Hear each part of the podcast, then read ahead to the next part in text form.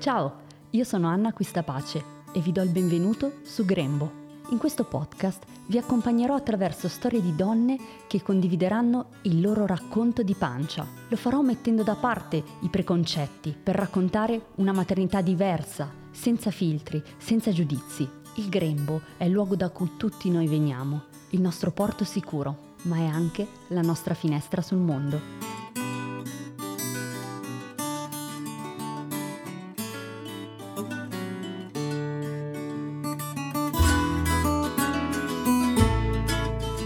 Piccola premessa prima di iniziare. Ci tengo molto che questo podcast arrivi senza ferire o urtare la sensibilità di chi ascolta. I temi che trattiamo sono talvolta sensibili e le storie che gli ospiti decidono di condividere sono il frutto di scelte e cammini personali. Vi invito quindi ad accogliere con gentilezza le storie di chi si racconta al microfono di Grembo, senza giudizio. Buon ascolto!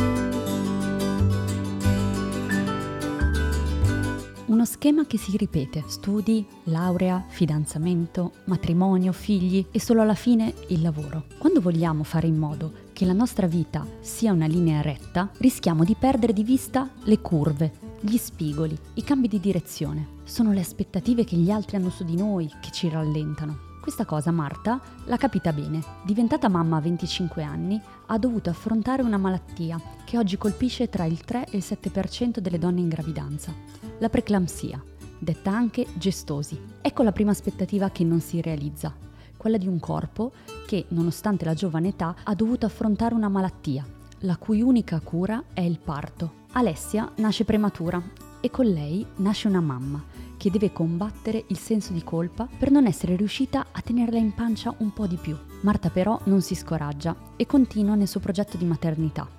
Poco dopo arriverà un'altra bambina, Elena. L'amore si moltiplica, si risponde così alle mamme preoccupate di non riuscire ad amare allo stesso modo un secondo figlio. Non è così semplice, mi racconta Marta, perché se può essere vero che l'amore si moltiplica, il tempo, quello no. Tutto può diventare ancora più complesso se nella coppia non si riesce a ritrovare quella complicità che ti aiuta a superare i momenti più difficili. In questo episodio abbiamo anche parlato di violenza, che ha molti volti, così come di egoismo, che non è necessariamente qualcosa di negativo. Vi invito ad ascoltare questo episodio tenendo a mente l'eredità che Marta vorrà lasciare alle sue figlie. Non c'è alcuna aspettativa. Crescete libere, libere di sbagliare, di tornare indietro, libere di ripartire.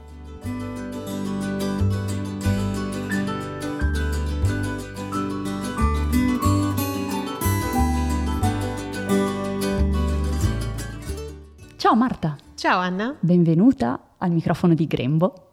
Grazie, grazie mille dell'invito. È un piacere averti qui. Ti chiedo di presentarti, dirmi come ti chiami, quanti anni hai, da dove vieni e da chi è composta la tua famiglia.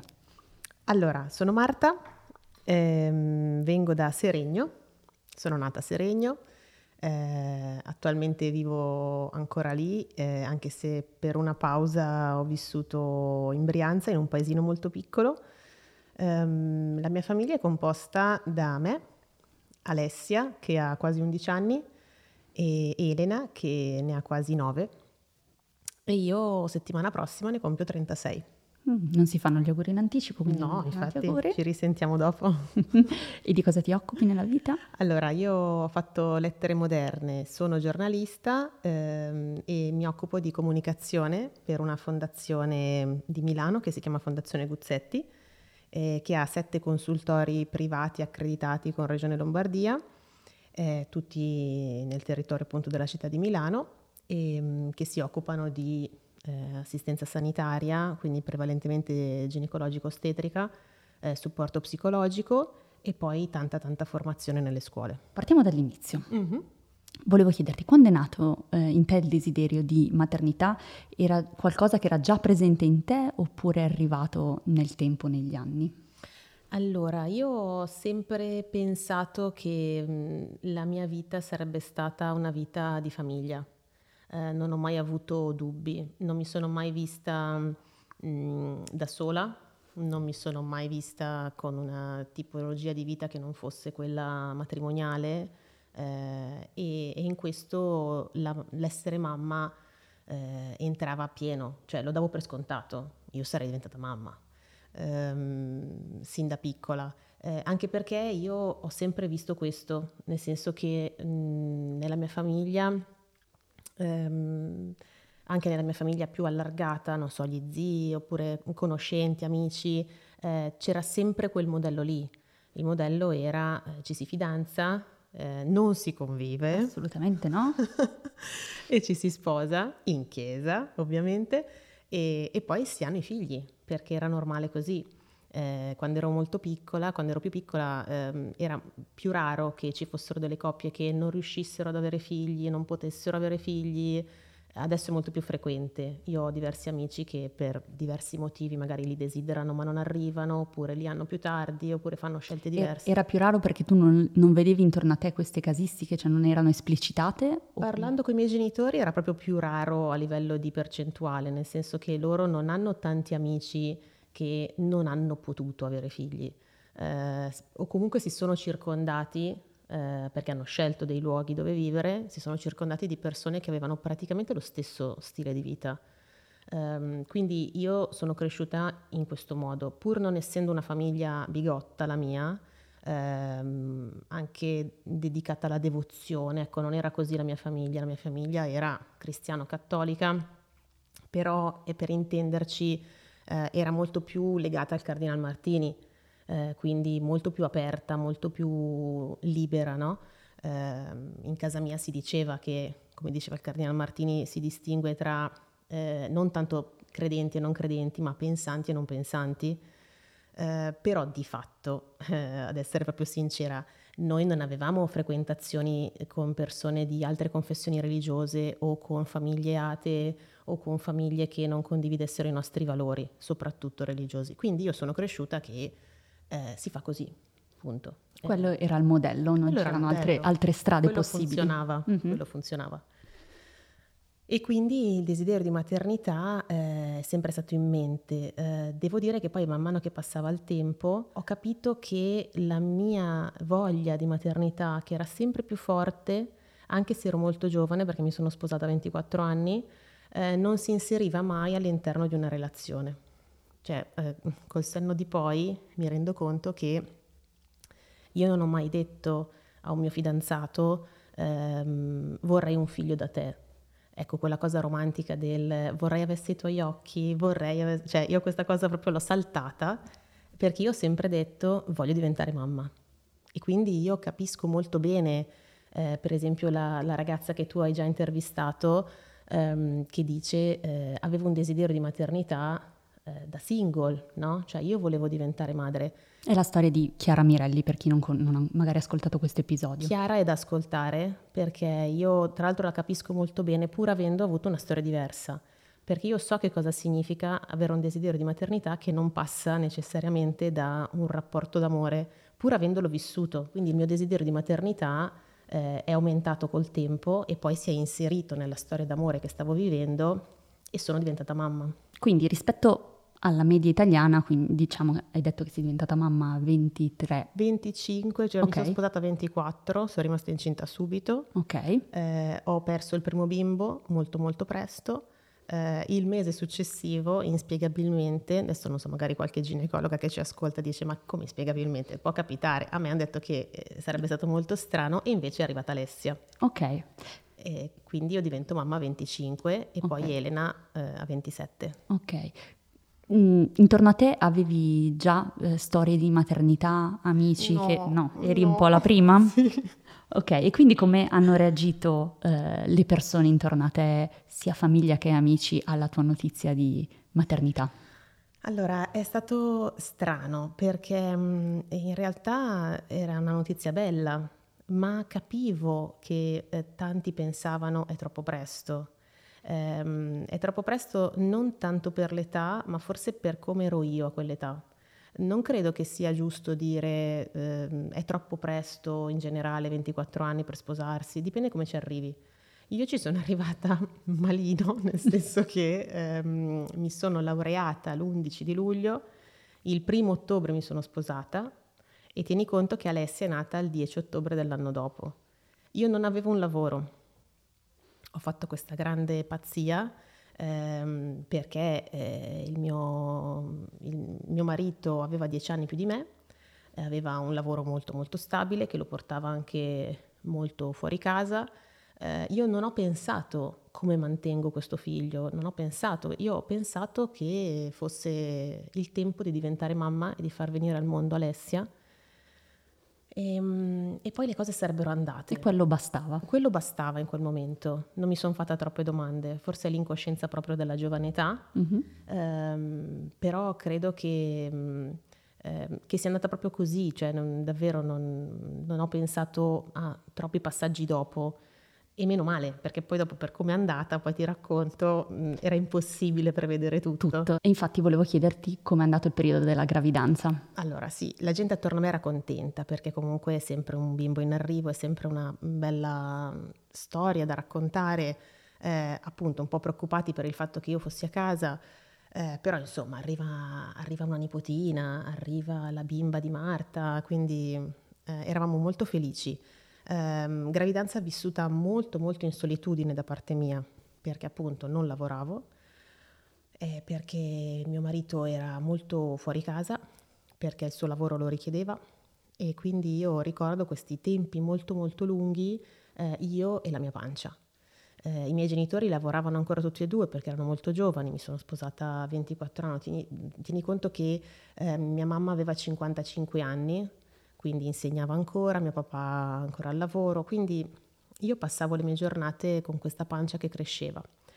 Eh, però ero fiera di quello che stavo facendo perché io in qualche modo pur non avendo avuto appunto una famiglia eh, ripeto, bigotta o chiusa o gretta, però io sentivo una pressione sociale, cioè io dovevo diventare quello che gli altri si aspettavano da me. E quindi mamma giovane, mamma presto, mamma super grintosa. Ehm, bene, eh, tant'è che per esempio quando è poi è nata Elena, io avevo 27 anni e tutti mi dicevano ma come sei giovane per avere un figlio? E io dicevo, eh già la seconda, sì, cioè così, certo. quindi insomma... Mh, eh, sentivo che dovevo realizzare un, un, progetto che gli altri avevano su di me. Eh, Però pancia... questo, questo, progetto, ehm, questo periodo un po' lungo della prima gravidanza, un po' mm-hmm. vissuto in solitudine, comunque dentro di te riconfermavi quel desiderio che avevi sì, coltivato da, sì, da io, bambina. Io ero felice, ero felice di quella cosa lì. Io ancora adesso, nonostante la fatica, nonostante certi fallimenti successivi, ma io sono contentissima, cioè io so che sono venuta al mondo cioè la mia, passami il termine, la mia martitudine eh, passa attraverso il fatto di essere anche mamma di Alessia Elena. Eh, non posso pensarmi diversamente e, e doveva proprio andare così probabilmente. Io dovevo fare quel percorso lì e ad ogni modo da quel percorso ho imparato un sacco. Quindi la famosa domanda tornassi indietro lo rifaresti? Sì, mm-hmm. sì, io sono convinta, no? non cambierei. Eh, certo, cambierei altre cose. Certo. Comunque. Qual è una delle cose che per esempio ti è rimasta più impressa in, questo, in quel periodo di grandi cambiamenti e trasformazioni? La gravidanza di Alessia, mm-hmm. dici? La prima. Allora, mi è rimasta impressa eh, il silenzio, eh, il silenzio di, questo, di, questa pancia che cresce, di questi movimenti che sentivo eh, e io non potevo condividerli con nessuno. Li condividevo con me stessa, io scrivevo tanto perché a me piace scrivere, mi viene bene, ehm, lo so fare e, e quindi scrivevo tanto, eh, scrivevo a lei, scrivevo a me e, e quindi questa, questo silenzio all'interno del quale è cresciuta questa vita è anche un po' il silenzio che ancora adesso Alessia ama Mm-hmm. Lei ha bisogno di silenzio, per esempio io sono una che mette la musica in casa dappertutto, ma anche so, mentre fa la doccia, mentre cucina, mentre... Alessia non sopporta questa cosa, ha bisogno del silenzio. Eh, non so se questo c'entra, magari è un po' romanzata, ma comunque eh, quel silenzio certe volte però era assordante. Mm, per te era, era assordante. Faticosissimo. Però era già una prima relazione che si stava sì. creando e tu riuscivi ad immaginartela? Oh, Alessia Lei? sì, tantissimo. Io ho capito, pensa che io mh, mm, la, il giorno dell'ecografia in cui ho scoperto che sarebbe stata Alessia... Mm-hmm, che hai voluto sapere il sesso? Sì, sì, sì. sì eh, mi sono guardata allo specchio, quella mattina me lo ricorderò per tutta la vita e ho detto siamo pronte. Ed era l'Ale. E per esempio io di Ale ho sempre saputo che si sarebbe chiamata Alessia, non so perché, ma sin da piccola pensavo ad Alessia, anche questa cosa qua, no?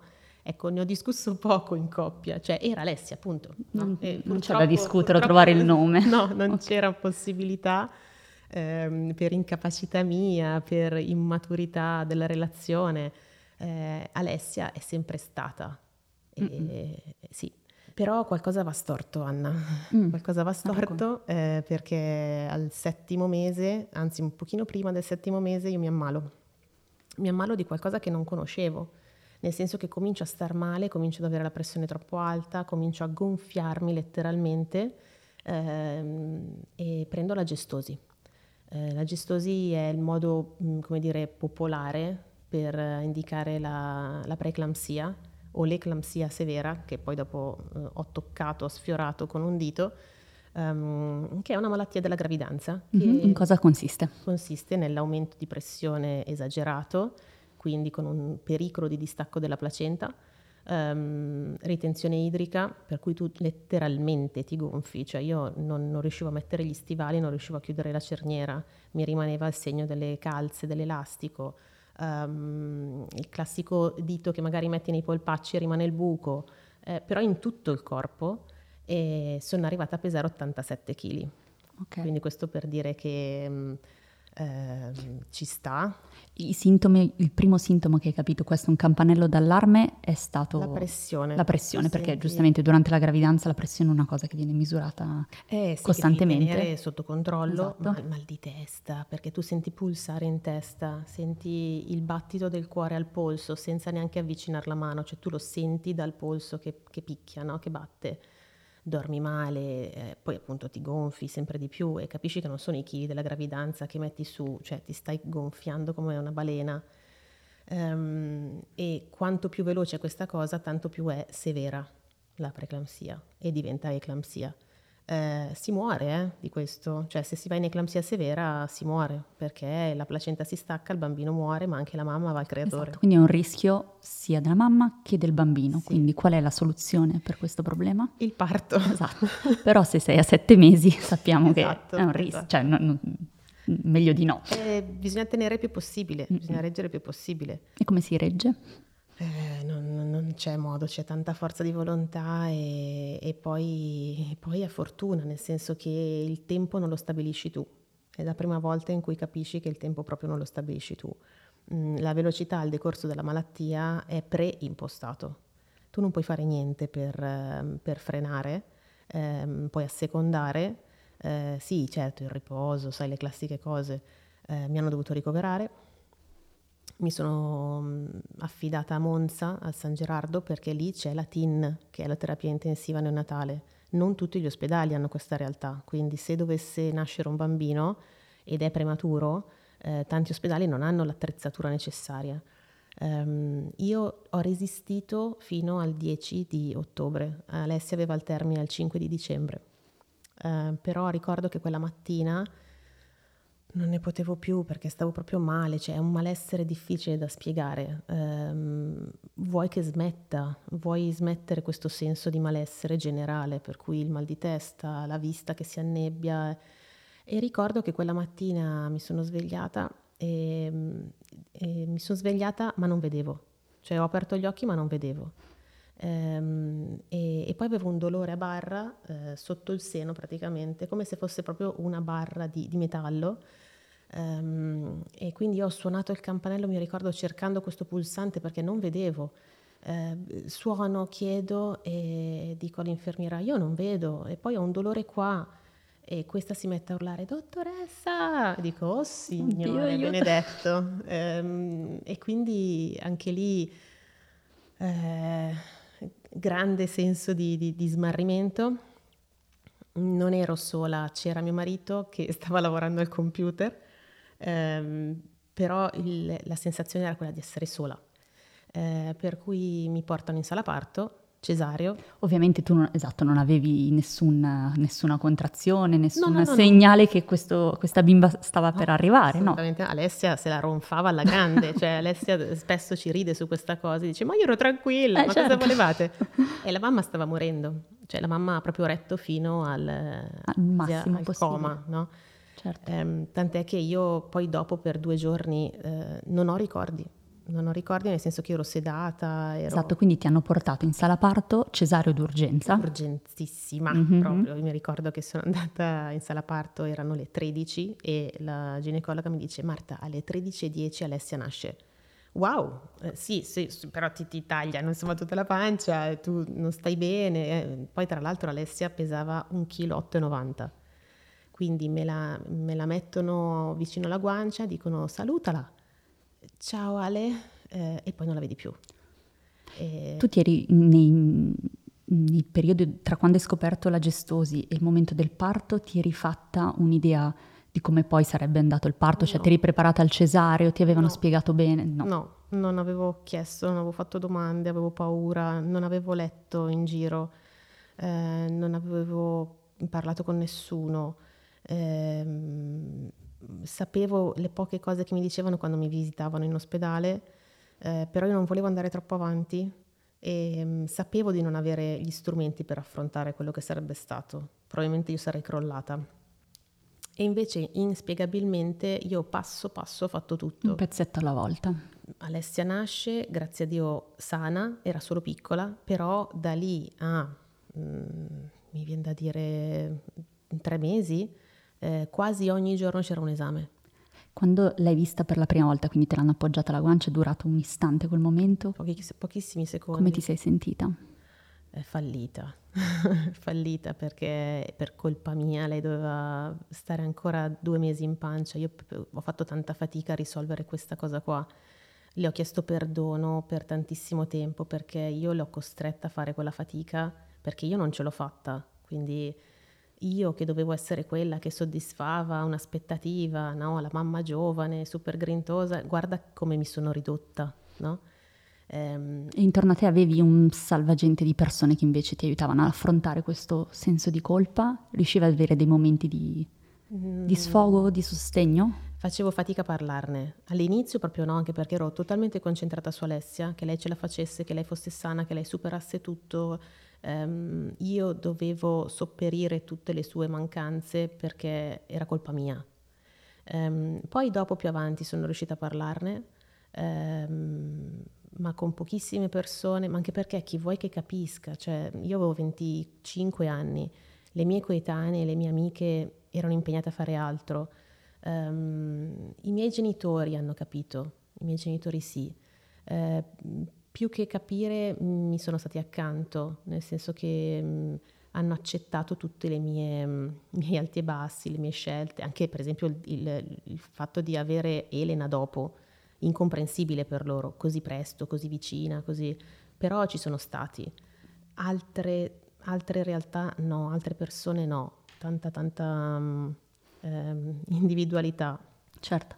Quindi Alessia rimane quanto tempo in ospedale? Alessia rimane in ospedale due settimane. Ok. eh, perché appunto era solo piccina, quindi lei ha un calo di peso a 1,6 kg, eh, però piano piano, piano piano va avanti e lei supera tutto, supera l'esame dell'udito, supera l'esame della vista, supera poi mh, appunto all'inizio aveva questo surfattante che allarga i polmoni perché lei non aveva i polmoni formati, però poi impara a respirare da sola. Che se non sbaglio è l'ultima cosa che Eh si sì. forma, corretto? Sì, sì, sì, sì, sì, però era presto perché Alessia è nata a 32 settimane, quindi ne mancavano proprio 8 piene. Mm-mm.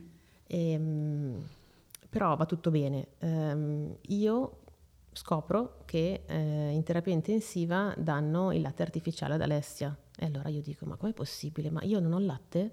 E mi dicono, Perché sì, tu ti eri fatta l'idea di allattare? Sì. Era una cosa per te... Sì, sì, sì. Beh, era una di quelle cose che... ti eri immaginata. in chiesa, Ah, certo. si, cioè, si ha i figli, si allatta, insomma tutto regolare, tutto quello che è da- tramandato da, da sempre. Ehm, e scopro questo magico mondo del tiralatte invece, no? Per cui io comincio a tirare il latte perché Alessia non si attacca ai bambini settimini eh, o comunque prematuri. Fanno eh, fatica. Fanno fatica, cioè lei si attaccava al seno e dopo 10 secondi aveva il fiatone. Certo. Eh, I bambini mh, prematuri non piangono, per cui Non capisci mangiano- quando hanno bisogno di Esatto, mangiare, io puntavo la sveglia perché ogni due ore devono mangiare loro giorno e notte e la- mi svegliavo e trovavo Alessia con gli occhi sbarrati e le manine in bocca. E tant'è che quando ha pianto per la prima volta io ho fatto festa, cioè sentire il pianto dell'Ale è stato motivo di gioia perché voleva dire che era come tutti gli altri bambini e, mm, e che era sana e che funzionava tutto e che, e che aveva diritto, era legittimata a piangere, no? E, e, quindi insomma tira latte e quindi ho allattato Alessia finché lei non è stata in grado di, attac- di attaccarsi al seno e, mm, e, di mangiare da sola ehm, quindi di farcela da sola. Ehm, quindi un passo alla volta ho affrontato tutto quello che c'era da affrontare.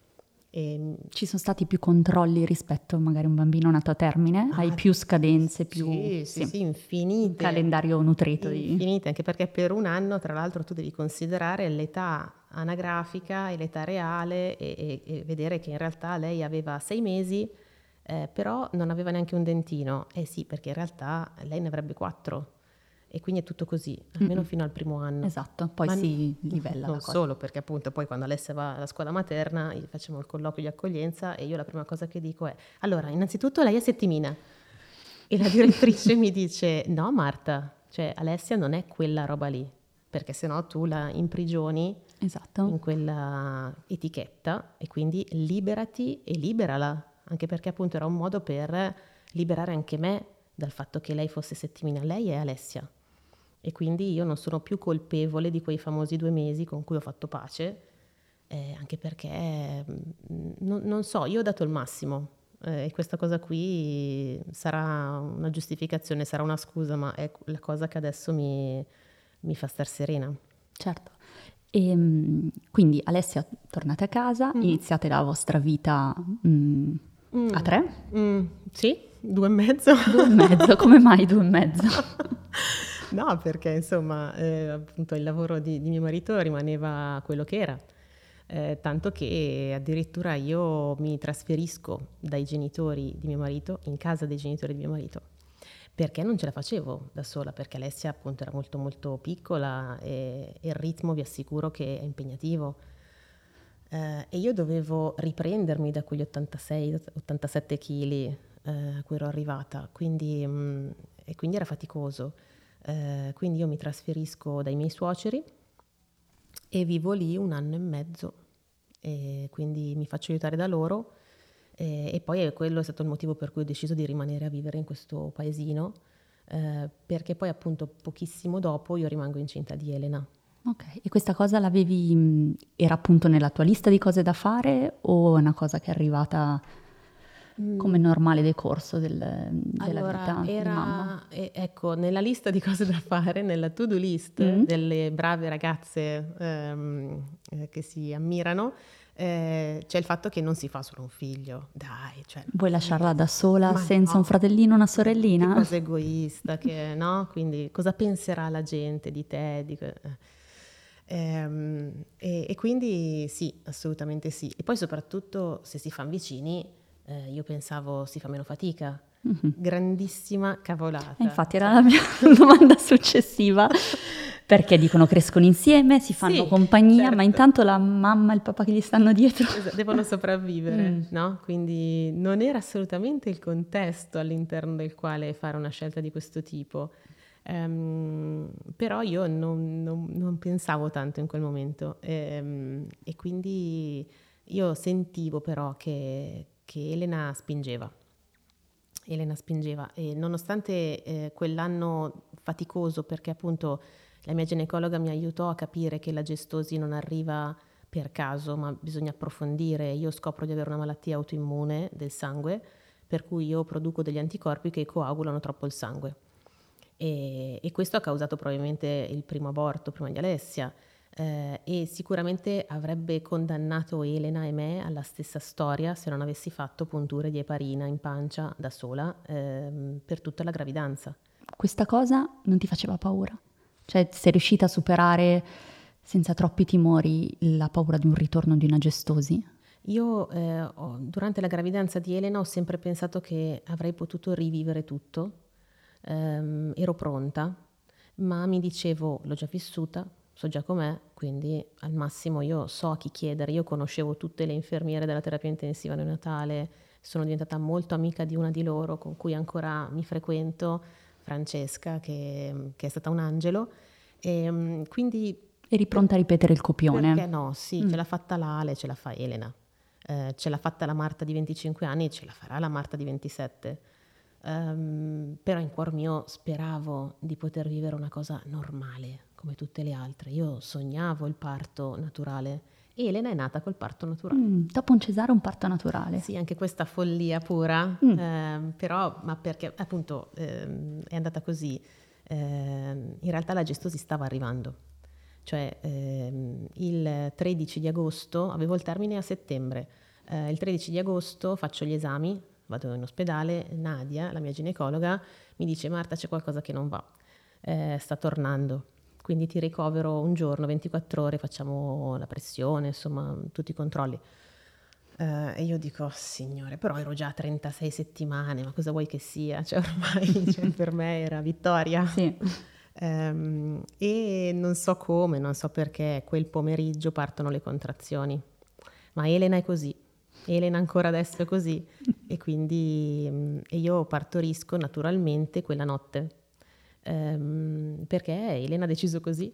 Ti avevano detto che mh, era possibile passare facilmente, agilmente da un primo cesareo a un parto naturale? No, mm. no, perché deve passare un tempo tecnico nel senso che evitano di, solleci- mm, dire, di sottoporre l'utero a questo stress mm. perché appunto il taglio è ancora fresco. Esatto, tu hai una cicatrice, una cicatrice interna. Beh, considera appunto che tagli tutto, tutto, tutto fino ad arrivare all'utero, tagli l'utero e, e quindi... Mh, Era passato... Eh... Un anno e dieci mesi.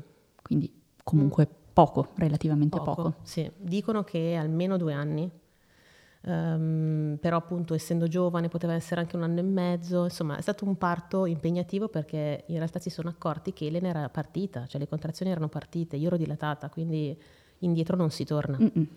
E quindi... E com'è andato questo parto naturale? Bello, sono mm. felice, sono grata alla vita perché è una cosa bella e um, sicuramente um, diverso da, um, sicuramente da quel parto di Alessia e io e Elena lo diciamo sempre, cioè quella è stata la prima cosa che abbiamo fatto insieme. Io sentivo Elena spingere e spingevo con lei e, mm, ed eravamo insieme e, mm, e, questa cosa qui ci ha unito tantissimo. Um, Elena è sicuramente la mia seconda possibilità, cioè era la mia seconda possibilità di... Eh, allora di, sì, mm. sì, di dimostrare eh, che potevo farcela eh, allora era sempre di soddisfare un'aspettativa. Adesso, per, per, come sono adesso, per la Marta di adesso, era proprio la seconda possibilità di, di vivere una cosa bella e di, di, avere un rapporto come quello con Elena unico, nettamente... Infatti sì, c'è una frase, a me non piace parlare per detti, però eh, questo è molto ricorrente quando si parla di più figli, si dice che l'amore si moltiplica, perché mm. uno dei timori delle mamme che stanno per avere dei, un secondo figlio è riuscirò ad amare allo stesso modo in cui ho mm. amato il mio primo figlio e tutti ti rispondono l'amore si moltiplica. Mm-hmm. Per te è stato così? Eh, allora, è stato così semplice? No, no, io non credo assolutamente che sia così facile, non è come accendere una candela partendo da un fiammifero e quindi ci sono due fiamme esattamente uguali, no, perché il tempo sono sempre 24 ore e quindi tu ti senti dilaniata tra una e l'altra, ehm, per cui mh, fai pace col fatto che dedicherai al secondo quello che hai dedicato al primo, oppure continuerai a dedicare al primo quello che hai fatto fino adesso? No, mm-hmm. in generale nella vita dovrai fare delle scelte, ma quello che posso dire è che l'amore provato per Alessia è della stessa intensità di quello provato per Elena. Eh, non si può pensare la vita senza una delle due. E, um, è per questo che um, non faccio fatica a immaginare che ci si possa innamorare più di una volta nella vita eh, di un partner e di quell'intensità perché non è vero che l'amore è unico e, ed è univoco tra l'altro, sempre monodirezionale verso quella persona, eh, perché chi ha più figli sa benissimo che tu puoi amare follemente, intensamente, dando la vita per due esseri umani completamente diversi. Quando sei diventata mamma la prima volta e anche la seconda volta, quante, quanto ti sei sentita tu trasformata in quanto donna, in quanto Marta? Allora, in quel momento lì io eh, non tantissimo, lo, lo, lo, sono riuscita a capire a posteriori.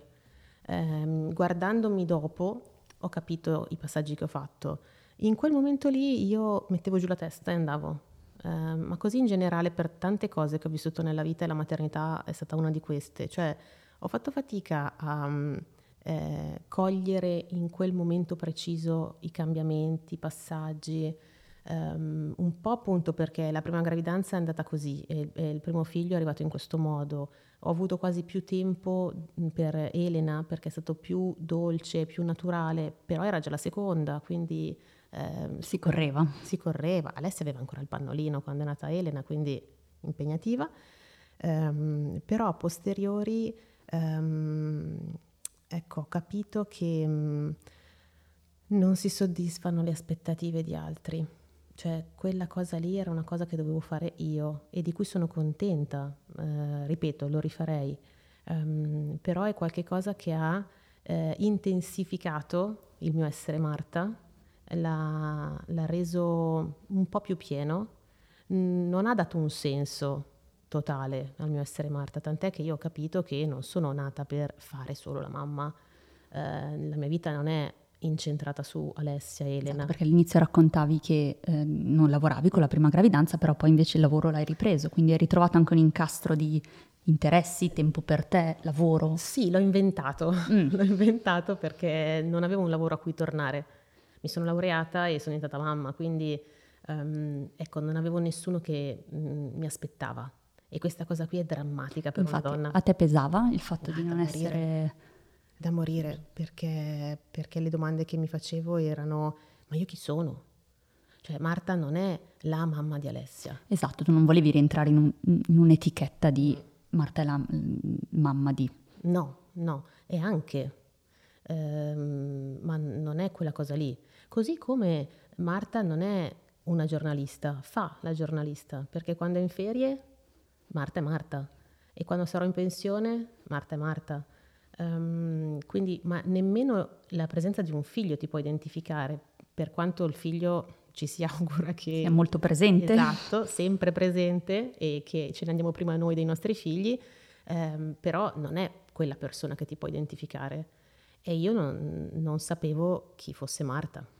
Non avevo costruito, questo è stato il grosso... La grossa difficoltà. E cosa, qual è stata la molla che ti ha fatto scattare, il, che ti ha dato la forza di riprendere in mano la tua vita e i tuoi interessi?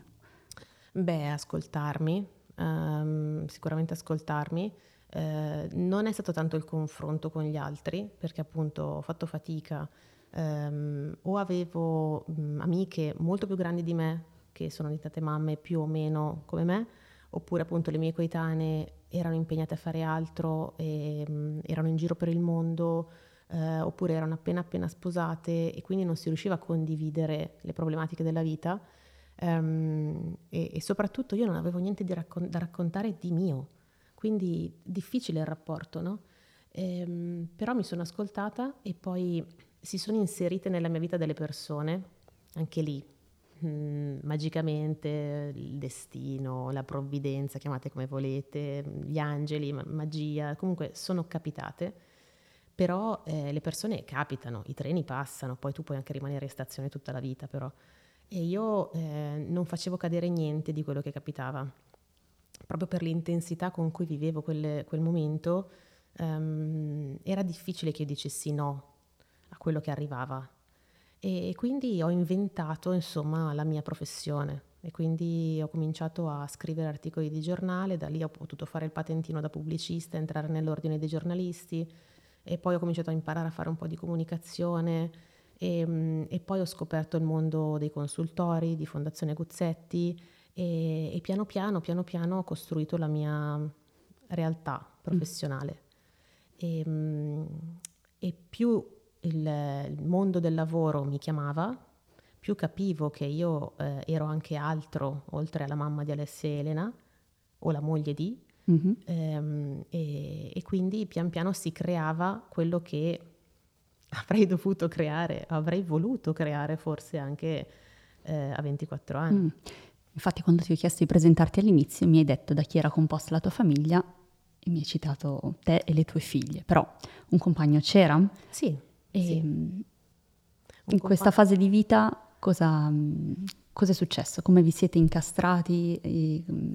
Eh, ci siamo incastrati a fatica, nel mm. senso che appunto eh, c'era un compagno eh, che non c'è più e, mm, e, che, e, con cui abbiamo fatto fatica appunto ad affrontare mh, mm, sin dalla, dalla, prima maternità, no? mh, mia colpa che eh, appunto volevo diventare mamma, eh, quindi già quello era una forma embrionale di, eh, di... Una sentinella? Sì, sì, un campanello d'allarme, ecco.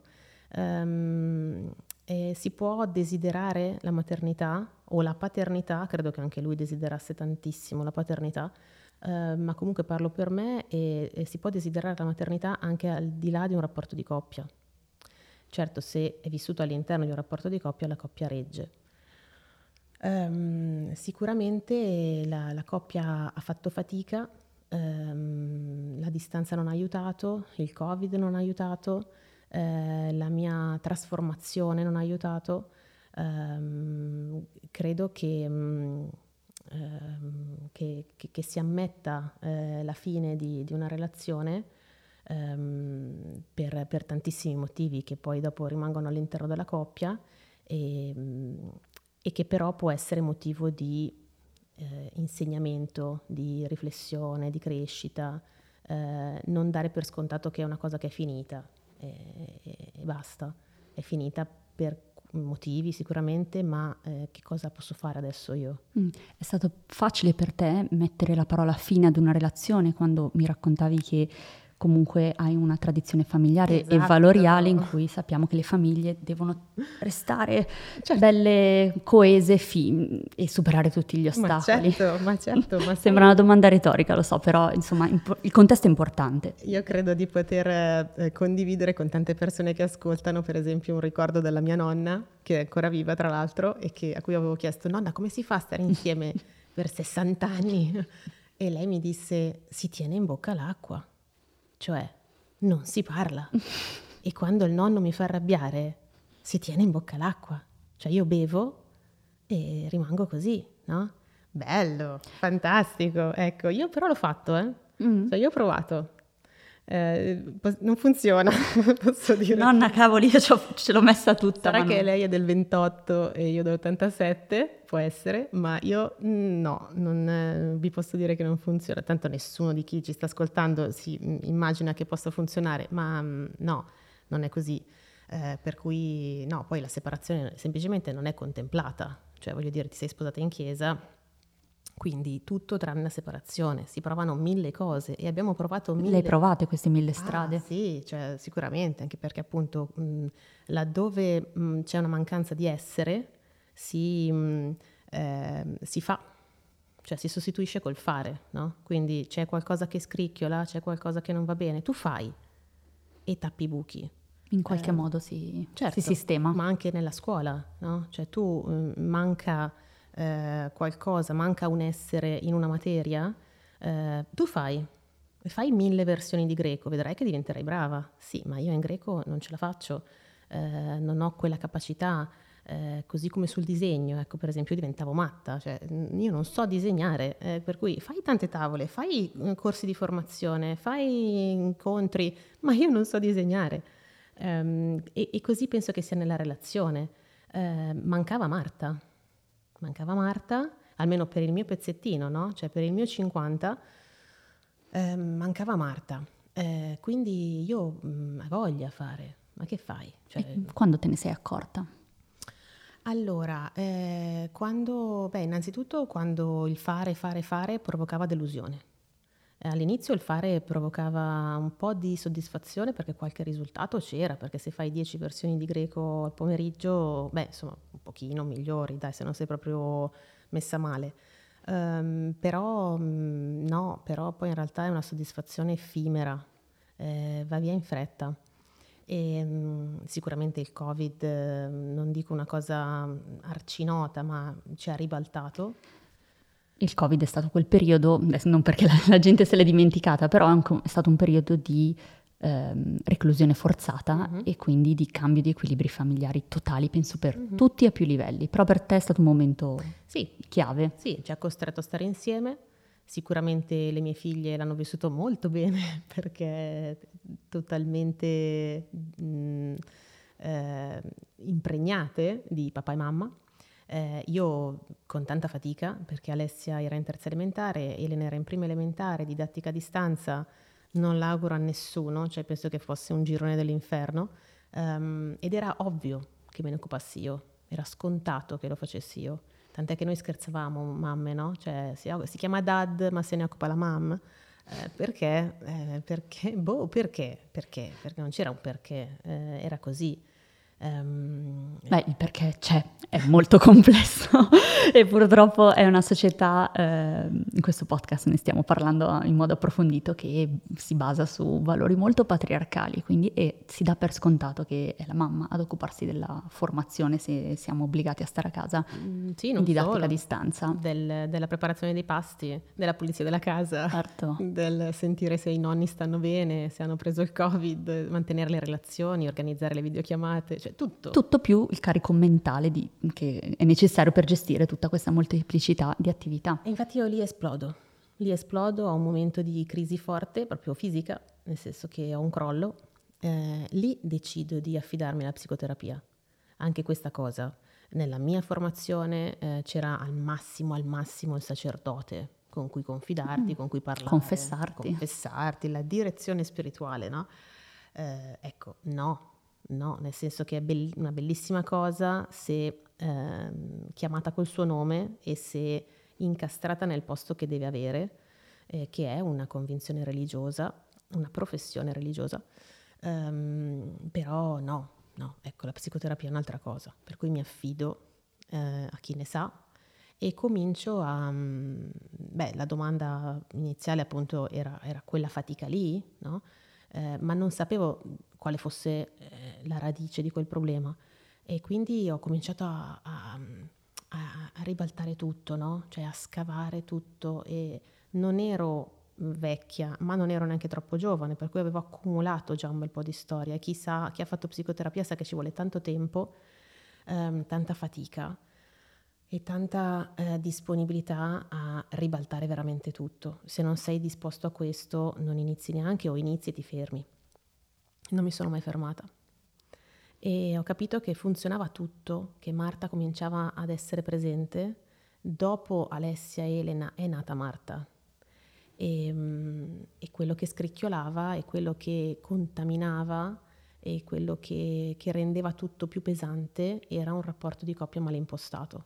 Da me, nel mio 50, eh, però poi dopo inevitabilmente eh, in modo reciproco e quindi, quindi, laddove poi dopo eh, si, vive, si dovesse vivere una relazione eh, troppo complessa, troppo tossica, troppo sbilanciata, troppo violenta, eh, allora è il caso di, di, correre ai ripari, no? E questa cosa per esempio la vedo al lavoro. Eh, per lavoro mi occupo di comunicazione per i consultori, eh, mi occupo di progetti per i consultori e uno di questi progetti è proprio anche sulla ehm, sulla tutela delle donne vittime di violenza, che però non vuol dire semplicemente ehm, gli zigomi rotti, eh?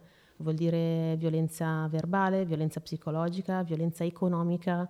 Ehm, Infatti volevo chiederti, proprio per il, il, lavoro che svolgi e l'esperienza che hai sul campo, ehm, quali sono quei, secondo te quei campanelli d'allarme che bisogna tenere sott'occhio prima di arrivare ai lividi?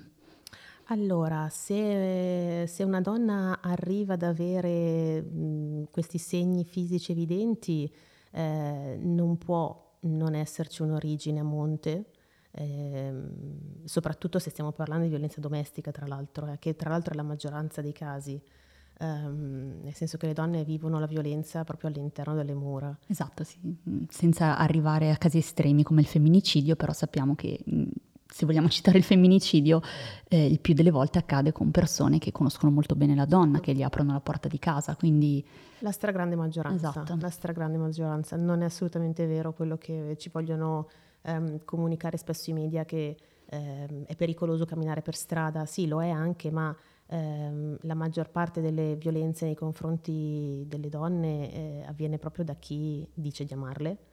Um, e, però appunto le, le, le, radici sono lontane. Um, tanti campanelli d'allarme, Anna, tanti. Um, in generale mi viene da dire, um, laddove non c'è la libertà di poter dire come la pensi, no? Nel senso che per esempio la violenza economica, che è una cosa che si sta sviluppando molto, che ci stanno chiedendo molto um, a livello di richiesta di aiuto, uh, che può essere il budget per fare la spesa. Esatto, spiega in due parole che cosa si intende per violenza economica. Violenza economica vuol dire uh, esercitare il potere sull'altro. Um, per, per, quanto riguarda la sua um, capacità di acquisto e di gestione proprio monetaria, no? Quindi eh, dare il budget per la spesa settimanale, eh, controllare quante banconote ci sono nel portafoglio, verificare le uscite dal, dalla carta di credito, oppure non dare l'accesso alla carta di credito, perché è più facile dare i contanti settimanalmente. Questo capita quando c'è sbilanciamento, come per esempio poteva essere nel mio caso, no? quando non lavoravo. Um, Ecco, in generale lo sbilanciamento, cioè lui sì, io no, lui può, io no, lui lo fa, io no, lui può farlo, io non posso farlo. Ecco, tutte queste eh, differenze sono i campanelli d'allarme. Uh, un altro campanello d'allarme che mi viene da dire e che, mm, che, per esempio poteva essere un pericolo nel mio caso era proprio l'isolamento, no? Cioè quello è un terreno fertile eh, quando tu non ti confronti con amiche, quando tu non parli all'esterno, quando tu non racconti, non ti sfoghi, non dici ma sai cosa è successo? Perché? Perché la donna vittima di violenza pensa che sia un tradimento nei confronti del maltrattante. E quindi non si può fare, perché se lui lo sapesse eh, sarebbe un disastro. E più tu trasgredisci queste regole imposte nella coppia, più aumenta eh, la, la, tipologia di violenza e fino appunto ad arrivare alle donne che si presentano in consultorio con eh, gli zigomi rotti e ci dicono eh, ha preso lo spigolo, ma accidenti. E poi, poi no. Poi scavando, insomma, si, si risale, però qua l'obiettivo è anche quello appunto di riconoscere questi campanelli per tempo. E ehm, quindi tornando alla tua storia e pensando alle storie che tu hai intorno a te di queste donne che, mm-hmm. che segui, qual è quel, quell'elemento di forza a cui bisogna aggrapparsi per creare questo cambiamento, per rompere un equilibrio, perché poi mi immagino che quando entri in quel tunnel e alla fine uno va, va, perché mm. poi mette il, il pilota automatico mm-hmm. e continua a fare le stesse cose di sempre. Però c'è un momento in cui dici, mm, devo, cioè, c'è un, un, elemento di rottura. Mm-hmm. Qual è stato per te o in generale se hai degli elementi di rottura che puoi ehm, dirmi che possono quindi servire anche a, ad altri per riconoscerli. Mm. Ehm, allora, ehm, eh, ricordo bene il giorno in cui io ho deciso che, mh, mm, tra l'altro io non è che ho deciso chissà quale cosa stratosferica, ho deciso di separarmi, no? che è una cosa che, voglio dire, eh, eh, grazie a Dio è, è, è diffusa, consentita, addirittura auspicabile in certi casi, ehm, però ho capito che la mia vita sarebbe stata diversa ehm, con grande fatica, ma ehm, mm, come dire, mi sono riconciliata con Marta. Ecco, la, la, la, la discriminante per chi sta vivendo una fase come quella è che ritorno a quell'espressione inventata, questo neologismo, però la martitudine deve prevalere su qualunque altra cosa. No? Quando capisci questa cosa qui, dov'è la tua eh, la tua essenza, dov'è la tua elenitudine, lo dico alla nena, alla mia figlia, um, perché quella viene prima, poi tutto il resto non è egoismo. Io ho proprio capito che soprattutto con la psicoterapia eh, l'egoismo è sanissimo in psicoterapia e nella vita. Um, di base siamo noi a cercare comunque, a lottare ogni giorno per cercare la felicità, il benessere, quindi tutte queste eh, azioni sono mirate a quella cosa lì. Sì, sì, però ti dico due cose. La prima è che eh, dal mondo in cui vengo io, i miei genitori, gli amici dei miei genitori, i miei zii, i miei nonni, tutti sono una linea retta. Cioè i miei genitori non hanno mai vacillato, non hanno mai cambiato idea sulla bontà della loro impostazione di vita. Io sono una linea spezzata. Cioè io ho fatto un casino solo in 35 anni, cioè sono tornata indietro, ho fatto un angolo retto, ho fatto un'altra roba e, e, mm, e accettare questa cosa eh, è stato faticoso. Però, insomma, con buona pace di tutti, eh, io sono questa, ecco, Marta è questa, non, non esiste una Marta a immagine e somiglianza di quel mondo là. Eh, o comunque potrebbe esistere, io non sono disposta a farla vivere. Mm. La seconda cosa che ti racconto, eh, che è proprio una roba flash, è che spesso eh, capita che mh, mm, con le mie figlie si dica eh, ma qual è la persona più importante della tua vita, no? Oppure anche con dei figli dei miei amici che chiedono ai genitori eh, chi è più importante per te, per mettere in crisi magari il genitore, per capire se viene prima il papà, vengo prima io, viene prima il mio fratellino. Eh, io dico io. Cioè, io non posso dirti ti voglio bene se non c'è prima l'io, che tra l'altro è un soggetto sottinteso, ma ci deve essere, no? Perché sennò quel ti voglio bene senza l'io crolla. Esatto, voler bene a se stessi innanzitutto, sì. fondamentale. Sì, sì. Da lì viene tutto il resto.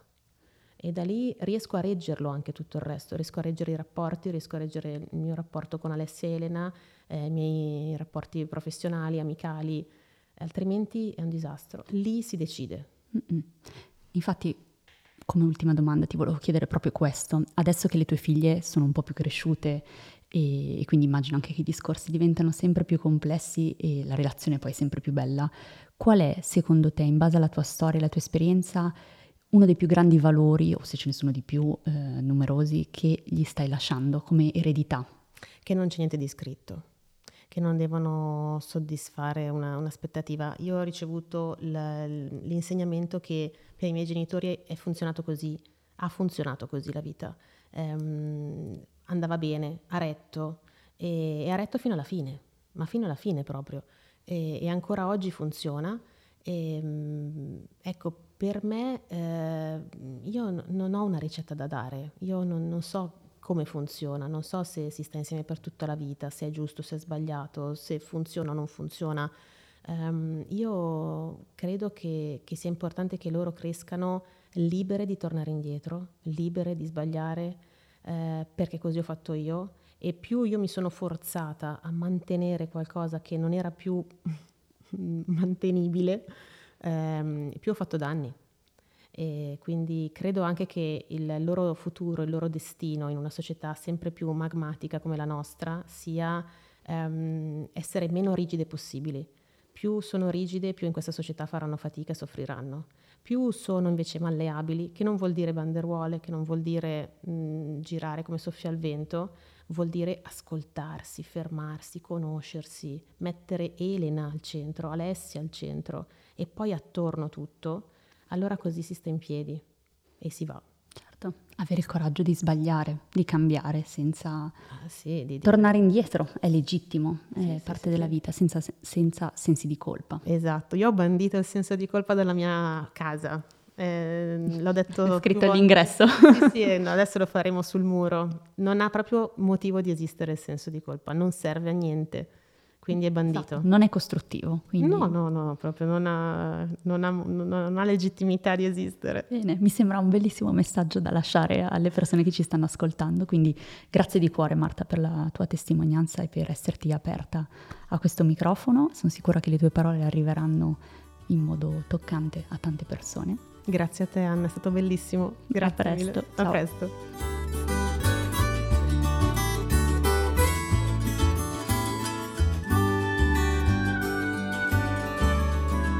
Grembo, Racconti di pancia è un podcast originale Luz di Anna Acquistapace. Le musiche sono di Pablo Sepulveda Godoy, il montaggio è di Francesco Carella.